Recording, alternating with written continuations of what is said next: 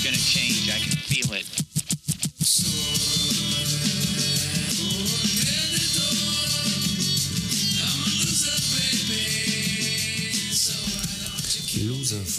1994, Mellow Gold das Album und Beck war damals nominiert als bester Newcomer bei den MTV Video Music Awards und für Newcomer ist auch diese Episode interessant, denn ich habe mit Professor Vogel von Advanced Byten über Fehler gesprochen, die Gründer beim Start besser vermeiden sollten. Zehn Tipps sind dabei herausgekommen. Sicher nicht nur interessant für neue Unternehmen, sondern auch für bestehende, sich selbst mal zu hinterfragen. Ich wünsche viel Freude beim Zuhören. Mein Name ist Roman Borch und jetzt geht's los. Hör dich schlau mit Travelholics, dem Podcast für Reiseexperten, denn wir reden mit den Profis. Und willkommen, sage ich, im Travelholics Podcast Studio, einem ja, sehr lieben Gast, der schon ein paar Mal hier war. Wir haben auch schon zusammen die Advocals aufgenommen. Professor Hanjo Vogel von Advart Beiten ist bei mir. Hallo Hanjo. Hallo Roman, grüß dich. Ja, Hanjo, erstmal herzlichen Glückwunsch. Ich habe gelesen in diversen äh, sozialen Netzwerken und anderen Veröffentlichungen, dass euer Unternehmen jetzt Unternehmen des Jahres geworden ist. Ne? Ja, International Firm of the Year, das ist eine echt schöne Auszeichnung und vor allem ist das ziemlich genial, weil wir in dieser Ausstellung mit unseren italienischen und französischen Partnern äh, am 15. September 22 unseren ersten Geburtstag gefeiert haben. Und das in etwas mehr als einem Jahr hinzukriegen, ist eine schöne Sache. Freut uns sehr. Ja, herzlichen Glückwunsch auch von der Gemeinde. Du hast ja schon viele Komplimente bekommen als Lieblingsanwalt und Lieblingskanzlei und so weiter. Ich aus äh, ganz persönlicher Sicht sage auch Danke für die lange Zusammenarbeit, die wir schon haben in, äh, auf verschiedenen Ebenen und äh, Be Beziehungen. Äh, heute habe ich dich eingeladen, weil du hast im Juni beim VER bei den Innovationstagen einen sehr schönen Vortrag gehalten, wo ich denke, da interessiert jetzt nicht nur die anwesenden Gründer, die da waren, sondern gilt ja eigentlich auch für jedes Unternehmen, was irgendwie unterwegs ist, sich entwickelt. Ähm, die Überschrift damals war nur nicht falsch abbiegen. Ne? Also zehn fatale Fehler, die Unternehmer machen können. Genau. Aus welcher Idee ist das entstanden, darüber zu berichten? Also, weißt du, um, um erfolgreich zu sein, ähm, und ich sehe das jetzt so ein bisschen wie ein Trainer beim Fußballspiel von der Seitenlinie als Anwalt. Aber um erfolgreich zu sein, gibt es ein paar Sachen, die logischerweise immer notwendig sind. Du brauchst ein tolles Produkt, du brauchst eine tolle Mannschaft, all diese ganzen Dinge, die äh, gegeben sein müssen. Aber man stellt so fest in, in der Berufstätigkeit als Anwalt, dass es halt immer wieder Kleinigkeiten gibt oder Dinge, die man gar nicht auf dem Schirm hat, die ganz wesentlich sind, gerade bei Gründungen, gerade bei, bei Private Equity finanzierten Unternehmen, aber eigentlich auch sonst, die wichtig sind, neben Top-Produkt, Top-Mannschaft, all diese ganzen Dinge. Und das war so ein bisschen der Ansatz zu sagen, guckt auch mal links und rechts, was man alles äh, am Anfang richtig machen sollte, damit es einen später nicht einholt. Weil später wird es dann auf jeden Fall teurer, als äh, wenn man es gleich richtig machen würde. Ja, das ist teurer oder man stirbt. Ja, genau, da oder man stirbt. Das ist richtig. Lass uns einfach mal ein bisschen durch die Fehler gehen. Die habe ich äh, in loser Reihenfolge zusammengetragen, ohne die jetzt besonders zu wichten. Es gibt nicht den einen Hauptfehler, den man machen kann, außer nichts zu tun, denke ich immer. Aber äh, du hast zum Beispiel einen Punkt, das ist die Struktur der Unternehmen, die man ein bisschen beachten sollte. Und da hast du so einen schönen Satz aufgeschrieben oder gesagt damals, man soll nur das Auto fahren, das man auch beherrscht, ja. Korrekt. Also, ähm, es gibt Ne, ne, man kann Unternehmen so aufbauen, dass es sehr einfach ist. Man schaut drauf als Investor oder als jemand, der es zum Beispiel kaufen möchte und man versteht es sofort. Und man kann es auch so kompliziert machen, dass man letztlich professionelle Hilfe dazu braucht. Und diese Idee mit dem Auto, naja, ein Fahranfänger in einem Ferrari ist ein ziemlich sicherer Weg, wie man einen Unfall baut. Und wenn ich anfange äh, und zum Beispiel sage, ja, warum soll ich eine AG machen? Ich finde eine, ähm, finde das viel schicker, wenn ich Vorstand heiße anstatt Geschäftsführer. Dann vergessen viele, dass der Aufwand für eine AG viel höher ist. Ich muss viel häufiger zum Notar.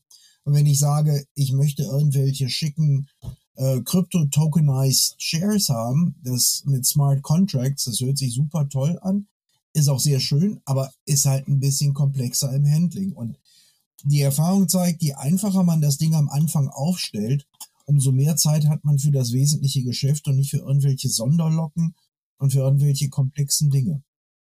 Also man sollte auch nicht unbedingt dann jedem Hype gleich folgen und sagen, hey, ich baue jetzt das Stammkapital in Krypto auf und äh, versuche dann Außenstehende zu überzeugen, dass das der super Weg ist, obwohl die es vielleicht noch gar nicht richtig verstehen. Ja. Genau. Und weil es auch einfach Energie und Zeit von dem wegnimmt, worum man sich kümmern sollte. Ne? Das Produkt zum Beispiel. Ja, genau. Und das zweite Fehler, den ich mir gemerkt habe, den viele machen, ist in, geht ja so auch so ein bisschen in die Richtung der Strukturen und so weiter. Na, also du hast gesagt, okay, wie groß muss das Ganze eigentlich sein und wel, welche Strukturen sind eigentlich sinnvoll bei einer Gründung? Gerade bei Startups jetzt. Also man, man sollte eigentlich, äh, gibt zwei Dinge, die, die wichtig sind. Das eine ist, man packt aus steuerlichen Gründen üblicherweise sein eigenes Investment in eine Unternehmergesellschaft eine UG haftungsbeschränkt, kostet nicht viel, hat den Vorteil, dass man das so ein bisschen abgeschirmt hat. Und der Klassiker ist immer noch für das operative Geschäft eine GmbH. Das ist einfach, man kann sie inzwischen sogar online gründen. Auch Deutschland hat es nach langen Jahren geschafft, dass man nicht mehr unbedingt zum Notar muss. Ähm, und das ist ein Ding, womit jeder umgehen kann. Da sind die Ordnungsvorschriften, die der Gesetzgeber aufstellt, handhabbar. Man muss nicht immer zum Notar laufen.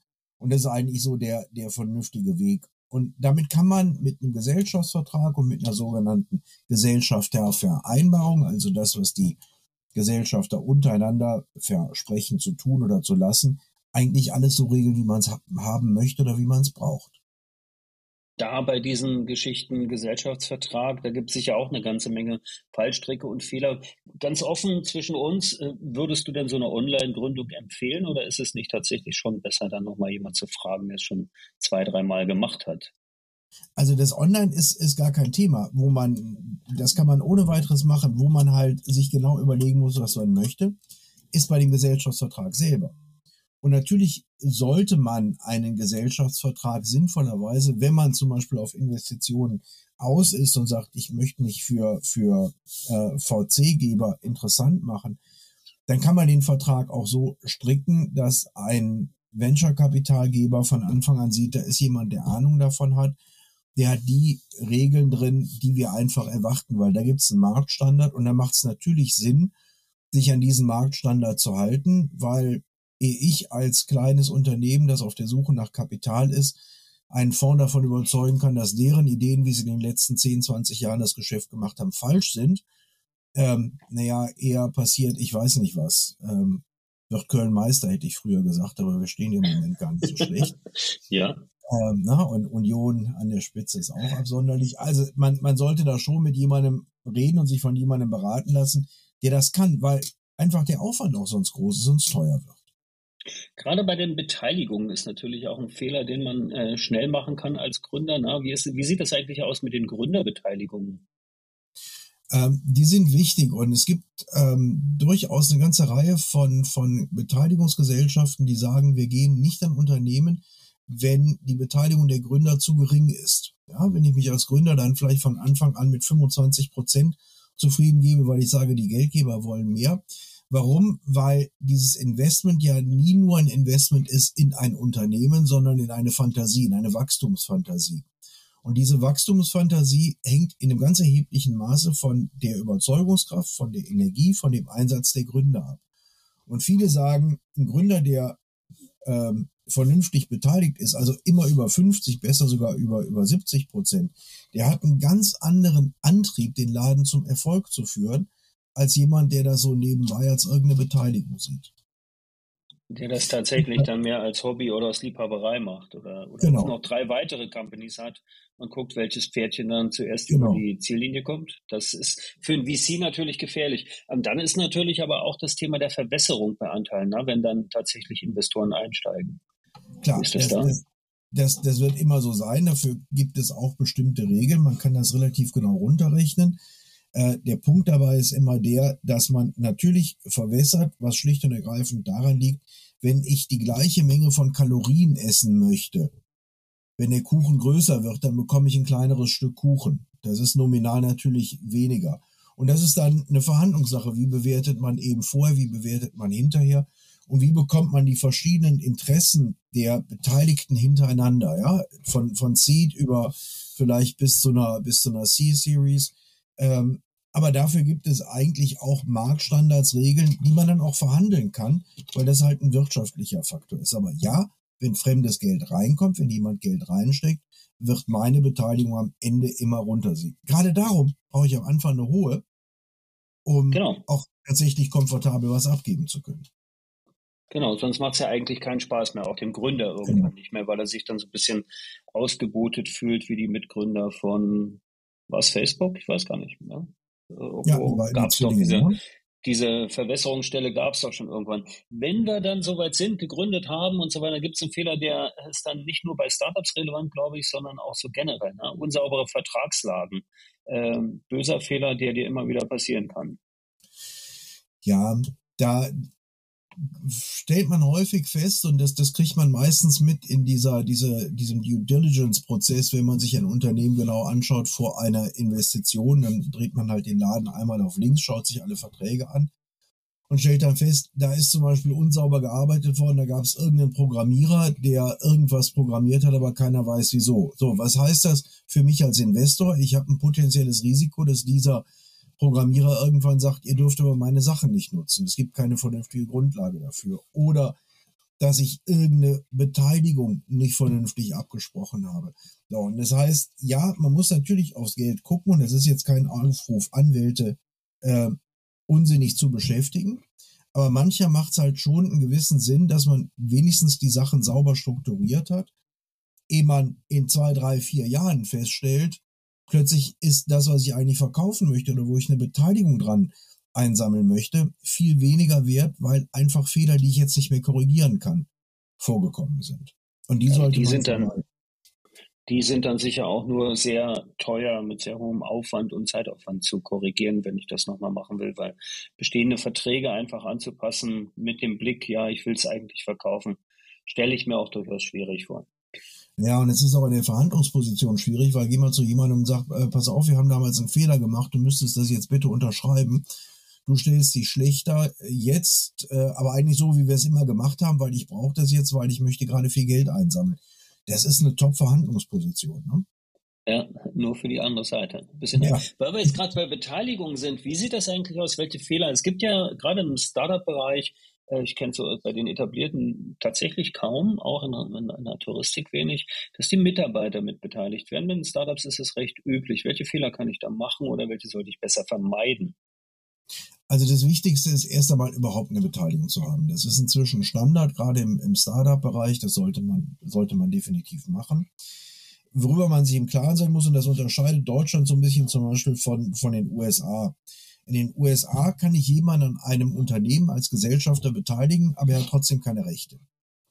In Deutschland funktioniert das nicht. Und darum gibt es in Deutschland eigentlich standardmäßig die Idee, entweder ein sogenanntes virtuelles Mitarbeiterbeteiligungsprogramm zu machen. Das heißt, äh, es wird ein Vertrag gemacht und wir tun so, als ob er beteiligt wäre, der Mitarbeiter, aber er ist es tatsächlich nicht. Oder es gibt die Möglichkeit, alle Mitarbeiterbeteiligungen einer zum Beispiel Gesellschaft bürgerlichen Rechts zu poolen. Warum ist das so wichtig? Nimm eine GmbH, wenn ein Mitarbeiter ausscheidet und seine Anteile hergeben soll. In Deutschland bedeutet das, ich muss zum Notar gehen. Wenn ein Mitarbeiter eine Beteiligung hat und ich mich mit ihm überwerfe, hat er zum Beispiel Klagerechte gegenüber der Gesellschaft, sagt, dieser Beschluss war nicht in Ordnung. Ich muss ihn einladen. Er hat ein, zumindest ein Rederecht in der Gesellschafterversammlung. Das macht's alles im Handling äh, unwahrscheinlich kompliziert, vor allem wenn ich mehr als drei oder vier Mitarbeiter habe. Und darum hat sich bei uns durchgesetzt entweder diese Pool-Lösung, wo man ein, eine Gesellschaft hat, die letztlich beteiligt ist und in der hängen die einzelnen Mitarbeiter oder eben diese virtuelle Beteiligung. Aber machen sollte man es auf jeden Fall. Die virtuelle Beteiligung interessiert jetzt vielleicht einige, die zuhören. Äh, was haben die Mitarbeiter dann davon? Die Mitarbeiter haben letztlich davon, ähm, dass sie am Wachstum oder am, an, an zusätzlichem Wert des Unternehmens partizipieren können. Wir könnten das Gleiche genauso gut über den Bonus machen, der an bestimmten Zielen erreicht und den individualvertraglich vereinbaren. Ähm, aber zum einen haben wir nach wie vor die Hoffnung, dass irgendwann in Deutschland auch ein steuerlicher Vorteil darüber zustande kommt. Weil das ist das, woraus zum Beispiel in den USA viele dieser Mitarbeiterbeteiligung getrieben sind. Es hat halt steuerlich ist es für den Mitarbeiter deutlich attraktiver. Und der andere Punkt ist, ich muss nicht jeden Arbeitsvertrag anpacken, sondern ich habe bestimmte Regeln. Da ist jemand drin und es wird gerechnet. Und als letztes, ähm, es macht halt insoweit Sinn, weil ich diese virtuelle Beteiligung in der sogenannte Cap Table, also in die Beteiligungsstruktur, hereinrechnen kann. Das kann ich bei einem Bonus nicht, den, den ich ja. den Mitarbeitern individuell gebe. Und darum ist es, hat es sich durchgesetzt, dass man es so macht. Das Thema Steuern ist aber noch nicht so weit. Das ist noch in der Pipeline und äh, oder wird das schon diskutiert? Das, das wird schon diskutiert. Es gibt ja ein Positionspapier des Wirtschaftsministeriums, äh, wo sie entsprechende Erleichterungen auch vorsehen. Ob das jetzt neben Gas, Strom, Ukraine, äh, wieder aufflammendem Corona zum Herbst und vielleicht noch ein paar anderen Katastrophen, die auf uns zukommen, äh, ob man das jetzt so nach vorne treibt und das wirklich auf dem Schirm hat, Werden wir sehen, das wird die Zeit zeigen. Warten wir ab. Okay. Na, jetzt bleiben wir mal noch ein bisschen bei den Beteiligungen und Fehlern, die man vermeiden sollte, wenn man sowas gestaltet. Ich muss natürlich darauf achten, wenn ich gerade, wenn ich Investoren ins Boot hole, äh, inwieweit mein Einfluss dann eigentlich noch bestehen bleibt, ja? Ja, man, man muss sich darüber zum einen im Klaren sein, wann immer ich jemanden in meinen, ähm, in meinen Sandkasten hereinhole, dann bin ich nicht mehr der alleinige Herrscher. Und so ein Punkt, der tatsächlich unwahrscheinlich häufig zu Reibungen führt, ist ähm, einerseits ein fehlendes Verständnis auf Seiten der Gründer, dass jetzt jemand anderes auch mitentscheidet, dass die eben möglicherweise auch über Kosten äh, irgendetwas mitentscheiden wollen, wenn sie sehen, die laufen aus dem Ruder. Und es gibt auch ein, Missverständnis manchmal, dass manche Gründer sich erhoffen, dass dieser Beteiligungsgesellschaft sie von Managementaufgaben entlastet. Das muss man sich halt sehr genau anschauen. Es gibt, es gibt Beteiligungsunternehmen, die sehr klar das Ziel haben und die sagen, wir wollen nur kontrollierende Beteiligungen, weniger im Startup-Bereich, da macht es einfach keinen Sinn aber wo man einfach schauen kann, sind die so aufgestellt, haben die die Managementkapazität, um zum Beispiel durch einen Beirat oder einen weiteren Geschäftsführer das Wachstum aktiv zu fördern? Oder sagen die, wir geben dir Geld und wir schauen irgendwo mal auf die äußeren Leitplanken, dass das funktioniert, aber ansonsten mach du bitte weiter wie bisher, nur mit mehr Geld und mit mehr Möglichkeiten. Da muss man schauen, dass die Erwartungen wechselseitig zueinander passen. Ja, das ist ja so ein bisschen Dreamyland für einen, für einen Gründer, ne? wenn man einfach sagt, hier hast du Geld, also hier hast du mein Geld, mach damit, was du willst, aber mach das, was du machen wolltest und um alles andere musst du dich gar nicht kümmern. Ist natürlich eine super Sache, aber äh, passiert eher selten, würde ich sagen. Ne? Kontrolle wird sicher bei sein. Das bringt mich zu dem nächsten Fehler, den, den ja auch viele machen, muss ich zugeben, vor vielen, vielen Jahren auch am eigenen Leib fast erfahren. Äh, die Sache nämlich das Thema mit der Buchhaltung, dass man natürlich gerne als Gründer lieber sein Baby weiter hätscheln, pflegen und entwickeln möchte und weniger diesen lästigen Rattenschwanz, der dann teilweise auch durch fiese Vorgaben und Bescheide von diversen Ämtern und Behörden irgendwie noch erschwert wird. Äh, aber Buchhaltung ist das A und O und extrem wichtig für, vom, vom ersten Tag an, oder? Vom ersten Tag an, weil nur so habe ich ein, einen Blick darauf und das ist auch etwas, wo ein Investor immer drauf schaut und ähm, man darf auch nicht vergessen, dass bei einer unsauberen Buchhaltung auch leicht Fehler passieren können, wenn das Unternehmen nicht funktioniert, die dann auch in eine persönliche Haftung reingehen können. Ne? Diese diese Klassiker, dass man dann eben mal das Geld, linke Tasche, rechte Tasche. Man muss sich wirklich klar sein, wenn man so eine Gesellschaft gründet. Das ist wie ein fremder Mensch. Und genauso wenig wie ich einfach irgendwo auf dem Marktplatz äh, bei jemandem in die Tasche langen kann und sagen kann, ja, ich nehme jetzt mal 500 Euro, äh, kann ich das bei einer GmbH machen. Das ist ein eigenständiges Rechtsobjekt. Und so muss man es auch behandeln. Und auch da gibt's ja extrem viele Hilfestellungen, ja, ob das über Steuerberater ist, ob das Software gestützt ist. Das ist ja nicht mehr wie vor 20 Jahren, wo ich tatsächlich von Hand im Wesentlichen die Buchhaltung machen musste, weil alles andere kaum bezahlbar war.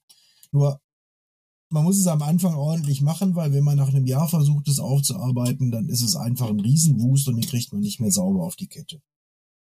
Nun ist es natürlich, äh, sollte man sich aber auch immer fachkundige Hilfe holen, wenn man sich eigentlich weiter mit seiner Grundidee befassen möchte. Ne? Also sehr gerne sehe ich ja in Pitches und Startup Nights wie vom VR Travel Industry Club dann eben zu den Gründerteams. Da ist selten Buchhalter dabei, oder? Äh, total selten, weil, sagen wir mal, Buchhalter auch nicht unbedingt die kreativen Visionäre sind. Das mag es geben, aber ist, glaube ich, Persönlichkeitsstruktur eher selten anzutreffen. Aber ja, einen vernünftigen Controller, einen vernünftigen Finanzer ist, ist total wichtig und zum Beispiel auch bei Beteiligungen.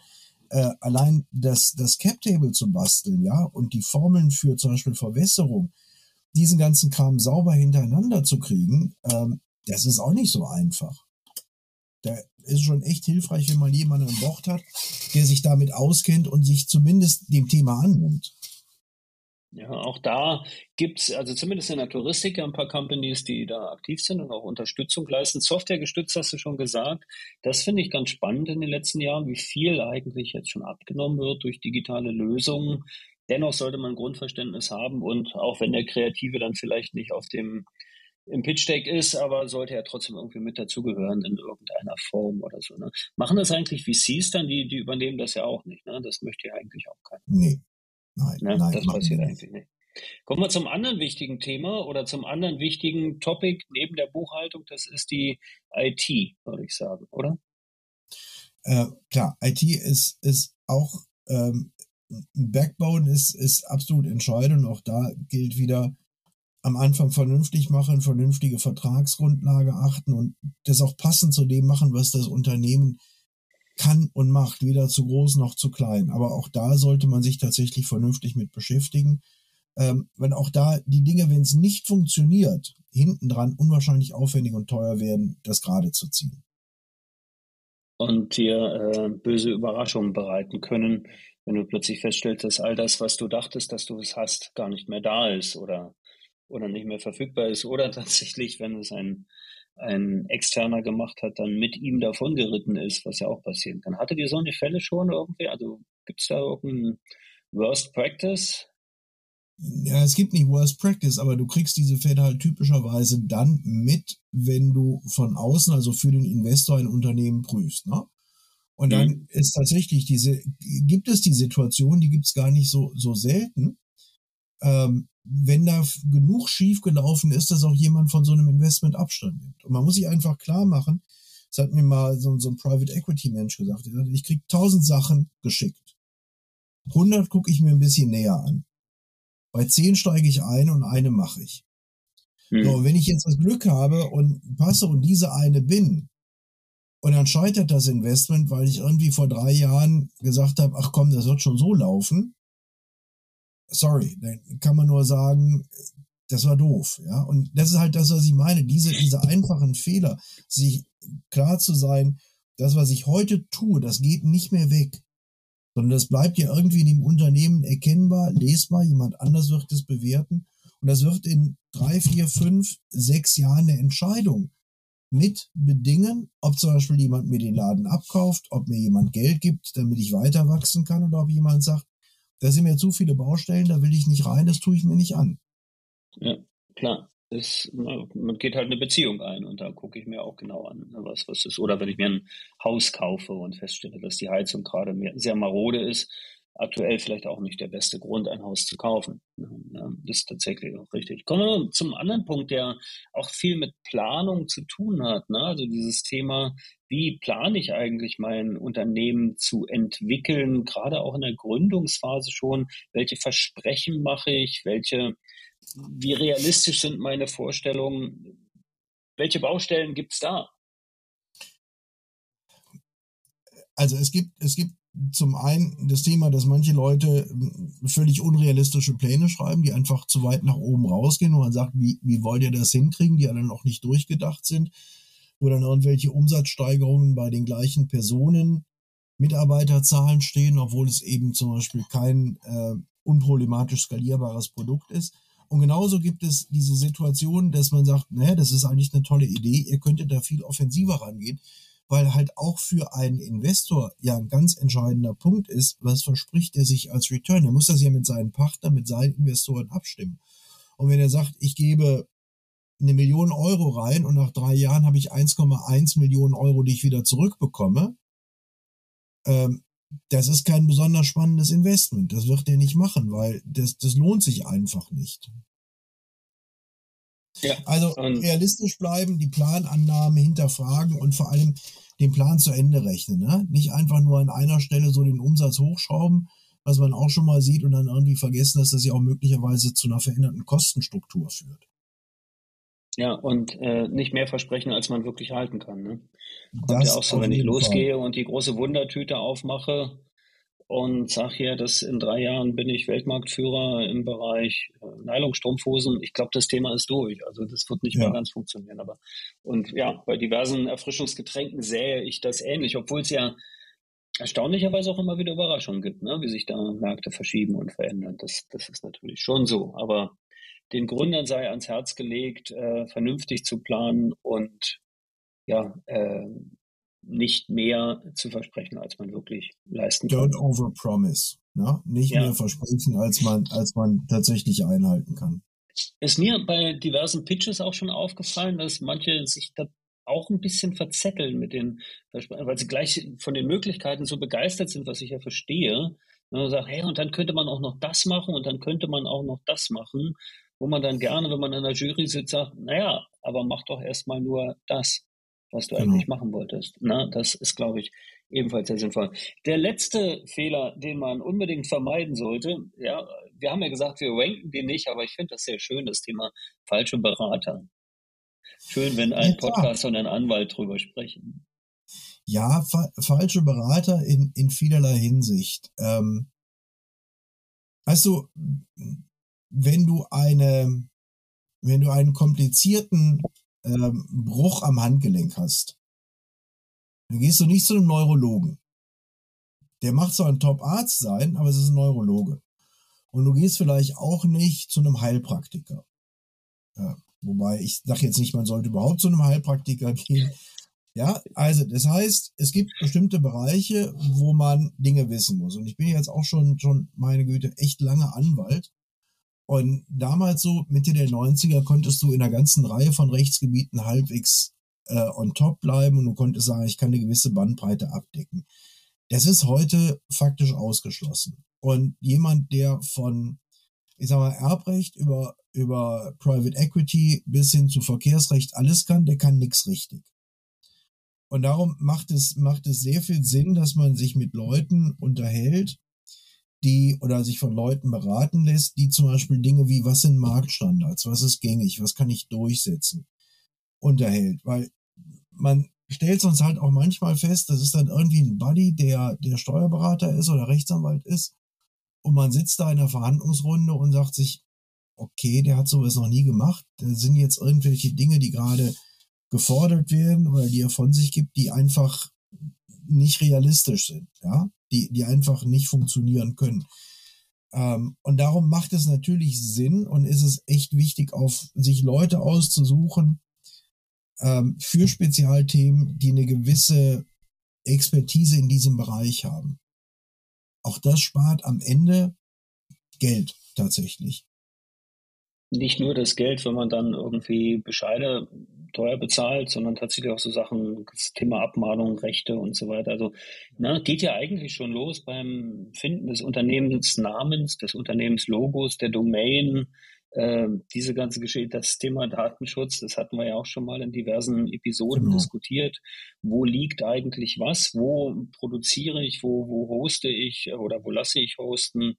Ähm, alles Themen, die natürlich ebenfalls relevant sind, wo man sich dann halt einen großen Pool holen sollte an, an den richtigen. Jetzt stellt sich die Frage, wo finde ich die richtigen Berater? Ne?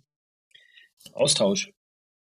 Also Austausch, umhören und, äh, das meine ich ganz ernst, äh, neben fachlicher Expertise muss ich mit den Leuten noch arbeiten können. Ne? Weil ich finde, ähm, das ist, also aus meiner Sicht als Anwalt, es hat extrem viel damit zu tun, ob man sich ähm, ja auf so einem Grundlevel sympathisch ist. Ne? Ob man, man sagt, ja, wenn du sagst, boah, ich muss meinen Anwalt anrufen da läuft mir das kalte Grausen den Rücken runter, weil der Typ oder die Frau äh, so fürchterlich ist, ich will da nicht anrufen, dann kann er noch so schlau sein, der kann dir das noch so gut können, dann ist es nicht der Richtige. Ja, das muss auf einem persönlichen Level auch tatsächlich harmonieren, dass man gerne zusammenarbeitet. Und daneben fachlich und das eben über Austausch einfach gucken, wer schreibt wo, wo tauchen zum Beispiel Meldungen auf, wer hat was gemacht. Gibt eine Vielzahl von, von Möglichkeiten, das abzufragen. Und hey, einfach zu dem Mann oder zu der Frau gehen und sagen, erzählen Sie mir nochmal, welche anderen Sie beraten haben in dem Bereich. Und ja, und sich also das Thema Kennenlernen, sich beschnuppern, Speeddating ist, glaube ich, keine schlechte Variante, weil in der Regel geht man ja dann doch eine recht lange und äh, innige Beziehung ein. Ja, ja. Also so, und, da, und prüfe, wer sich ewig binde, äh, das ist natürlich genau. nicht ganz, nicht, nicht ganz unwichtig. Wir haben uns wieder mal gefunden, Hanjo. Ich danke dir ganz herzlich für, für diese Runde.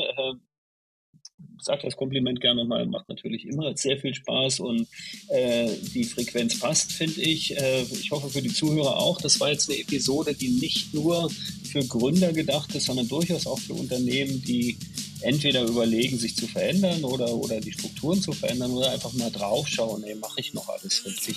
Ist ja nie verkehrt nachzujustieren. Anjo, ich danke dir ganz herzlich. Gerne, Roman. Zeit für die Fachkenntnis und ich danke allen, die zugehört haben und freue mich aufs Wiederhören. Bis bald und viel Spaß. Mein Name ist Roman Borch und das ist der Travelholics Podcast der Touristik. Danke, ciao. Bis zum Schluss gehört? Großartig. Danke und bis zur nächsten Episode von Travelholics, dem Podcast für Touristiker.